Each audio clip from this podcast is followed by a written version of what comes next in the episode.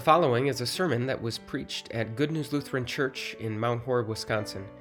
It was preached on Sunday, October 16th, 2022, on the basis of Deuteronomy 10, verses 12 through 22. For more information or to view our entire sermon library, visit goodnewslc.org. Thank you for listening. If you were to walk out the front door of our building here and immediately take a left, and then keep walking and keep walking and keep walking until you wouldn't be able to walk any farther, you would find yourself standing and looking at this. Right across the street at Duluth Trading Company, right here in Mount Horeb, there is a collection of tools of a bygone era. In fact, if you went inside, you would find among all of the fun things that they have to purchase there at Duluth, you would find the Wally Keller Tool Museum. Hundreds and hundreds of tools that farmers and mechanics and builders used to use. Now, a lot of those tools look very similar to tools that we still use today, but my favorite part of the entire tool collection is the What's This board a whole host of strange looking contraptions and devices, and the idea is that you are supposed to try to guess what each one does, what each one was used for. When I was in there recently, one in the very lower left hand corner specifically caught my attention. what do you think? I don't know, maybe it's just because we're in the middle of the month of October, but instantly I thought, Halloween pumpkin carving template. right? You hold that thing up to a pumpkin, you take a knife and you, you trace the pattern, and voila, you've got a perfect jack o' lantern for Halloween. That's not what it is. Now, I suppose you're dying for me to tell you what it is, right? I don't know. You'll have to see. You'll have to keep paying attention if you really want to find out. The point that I'm trying to make is simply this that if you had a job to do, if you had something you needed to build or something you needed to fix, and the only thing that you had to work with was a collection of tools like that, probably the very first thing that you would need was a history lesson. You would need to have a pretty good working knowledge of the past in order to know what each tool did and what each tool, what task each tool performed. And that's the reason I thought of the Wally Keller Tool Museum as I thought about these verses in front of us from Deuteronomy chapter 10 this morning. You see, we're in the middle of this worship series that's entitled Held Onto for Dear Life. We're looking at this handful of ideas that are at the very heart of the Bible that, yes, God wants us to hold on to for dear life, but because by those very same truths, He holds on to us. And the ideas, the truths that are in front of us this morning, the ideas that are out on the table, specifically are God's laws, God's commands, God's do's and his don'ts. In fact, we might even say that God's laws are like a collection of tools set out on the table for us. And as we're going to see today, these tools are very useful. They can be very beneficial for us in our lives. But that sort of forces us to ask the question useful for what? Useful for what? As much as God's tools, God's laws can be useful and beneficial for us, I'm here to tell you that it is very easy for Christians and it is very easy for Christian churches to use those tools for the wrong things. To use those tools for a purpose for which they were never intended to be used. And so, thankfully, the verses that are in front of us today are not only going to force us to ask that question, what are God's laws used for, but they are also going to point us to the answer. And that answer is found in the very same place that you would learn how to use a bunch of tools that were used long, long ago. It is found in history, it is found by looking back. As we look at these verses from Deuteronomy chapter 10 this morning, we're going to see that to use God's laws correctly in the present, you need to have a clear view of the past. This book of, of Deuteronomy, this fifth book of the Bible, is sometimes referred to as Moses' farewell address. The prophet Moses had been the leader of God's people for the past 40 years. He had been the one that God chose to lead his people out of slavery in Egypt. He led them across the wilderness to a place called Mount Sinai, also known as Mount Horeb, where God had first given his people all of his laws. Moses had then led them wandering through the wilderness for 40 whole years, and now he had led them to the doorstep of the promised land. But Moses knew that they were going to go on without him, that he was about to die. And so, in his farewell address, he, yes, first of all, repeated many of the laws that God had first given to them at Mount Horeb, but he also, and maybe more importantly, tells them how they are to use those laws. We might even picture Moses as an old man handing down his tool collection to his grandchildren, telling them how to use these things that they have been given. And so Moses tells the people to walk in obedience to the Lord. God's laws provide a straight, a good, a reliable path for us to take as we walk through life. Moses tells the people to observe the Lord's commands and decrees. In fact, we sometimes picture God's laws sort of like a, a, fence or a wall that surrounds the wonderful blessings that God gives to us to make sure that we can enjoy those blessings to their fullest so that they aren't ruined by sin. It's no surprise that Moses tells the people that God has given them these laws for their good. These laws are to be useful and beneficial for them in their lives. But only if, only if they remember to look back. The very first words that Moses speaks in this section are the words, and now. In other words, in the present and looking forward to the future, God's laws can and will be beneficial to you, but only if you remember the thing that I just said. And the thing that Moses had just said was a history lesson. Moses wanted to remind God's people of all those things that had happened while they were out there in the wilderness. In fact, Moses told God's people that they needed to remember and they needed to never forget what had happened out there in the wilderness. Moses said to them, Remember this and never forget how you aroused the anger of the Lord your God in the wilderness. From the day you left Egypt until you arrived here, you have been rebellious against the Lord. So, yes, God's laws can be useful, God's laws can be beneficial in our lives. But when it came to the people of Israel, if they were looking for a reason for why God had chosen them as his special people, or if they were looking for a guarantee that God was going to deliver to them the promised land that they were about to enter, Moses didn't want them living under the illusion that it was all because they had done such a wonderful job of keeping God's laws. Moses wanted them to continually and never stop looking back so that they would remember that they had not earned these blessings. In fact, they didn't deserve them at all. Makes sense when you think about it, really. Just about any tool that we have at our disposal can be misused. It can be used for something it was never intended to be used for. It, it can be used for something it is not equipped to do. And certainly that is true of God's laws. As useful and as beneficial as they can be in the lives of Christians, useful for marking out the path that we walk down, useful for guarding and protecting the wonderful blessings that God wants us to enjoy to their fullest.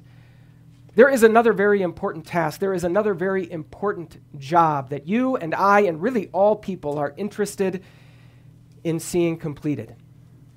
And that project, that, that task, is for us to have a reason for our relationship with God and for us to have a guarantee of His goodness to us. We want to know where we stand with God and why.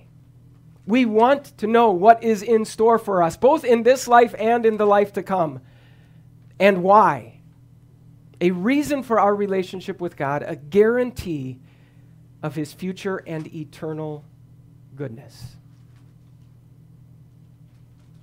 And when it comes to those two things, Moses wants us to know that we always need to remember we never can stop looking back.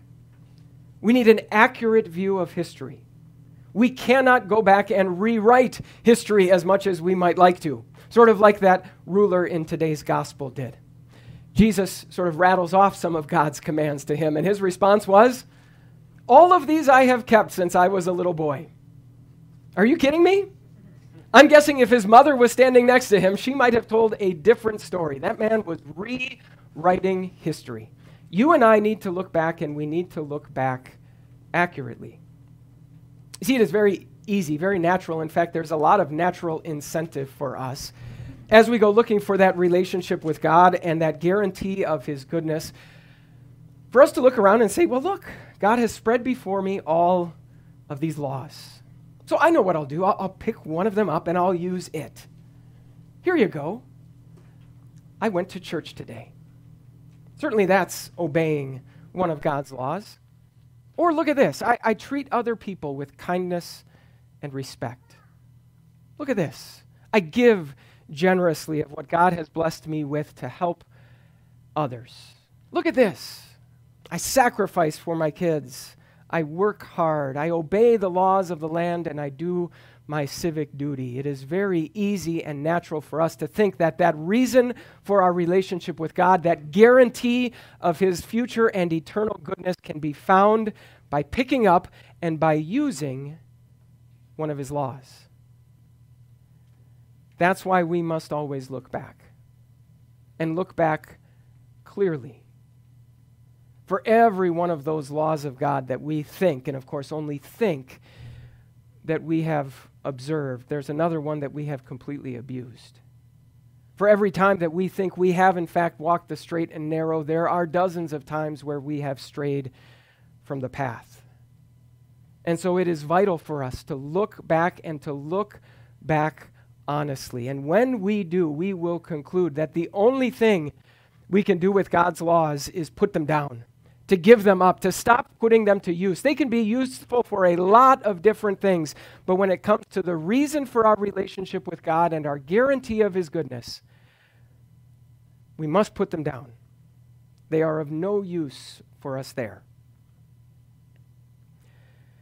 Which is exactly why, out of all the things that Moses told the people of Israel to do with God's law, he never once, at least in these verses, told them to hold on to them. Walk in them? Yes. Observe them? Yes. But hold on to them? Cling to them for dear life? In these verses, Moses reserves that verb for something else. Actually, more accurately, he reserves that verb for someone else. And again, that important lesson that Moses wants to teach the people of Israel comes from taking a look back, from taking a look at history. As he takes the people of Israel down this trip down memory lane, he not only reminds them of all of the rebellion that took place out in the wilderness, he also reminds them of how the Lord had responded to that rebellion. And in fact, he does the exact same thing again in these verses he reminds them that it was for no good reason. It was just from his pure grace that he had chosen Abraham and his descendants to be his chosen people. And he reminds them that with his powerful hand, he had reached out and he had delivered them from slavery in Egypt. Before telling them what he wants them to hold on to, the Lord reminds them, Moses reminds them that it is God who had been holding on to them. God had handpicked them to be his people. God had reached out his powerful hand and plucked them from the jaws of slavery and death. And so, in terms of their relationship with God and their guarantee of his blessings, they could put down God's laws. Instead, Moses said they were to hold on to him. And if they had every reason to do that based on their history, then you and I have even more reason. Are you looking for a reason for your relationship with God, proof of where you stand before Him? How about the fact that God loved you so much that He sent His Son Jesus to die for you? How about the fact that out of all the times and places in which you could have lived, out of all the circumstances that could have characterized your life, you live at a time and a place where the saving name of Jesus is a name you've heard. It's one you know. In fact, you've probably heard it so many times that you're tempted to take it for granted. How about the fact that for some of you at least, when you were just a few days or a few weeks old, God claimed you as his own, as his child, when you were baptized, long before you had even the opportunity to prove your worth to him. Are you looking for some sort of proof, some sort of guarantee that no matter what evil you might be going through in your life, God has goodness in store for you and that goodness is guaranteed? How about the fact that Jesus rose from the dead on the third day?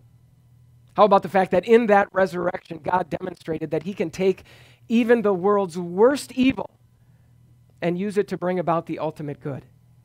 How about the fact that in that resurrection, God has now turned our greatest foe into a friend?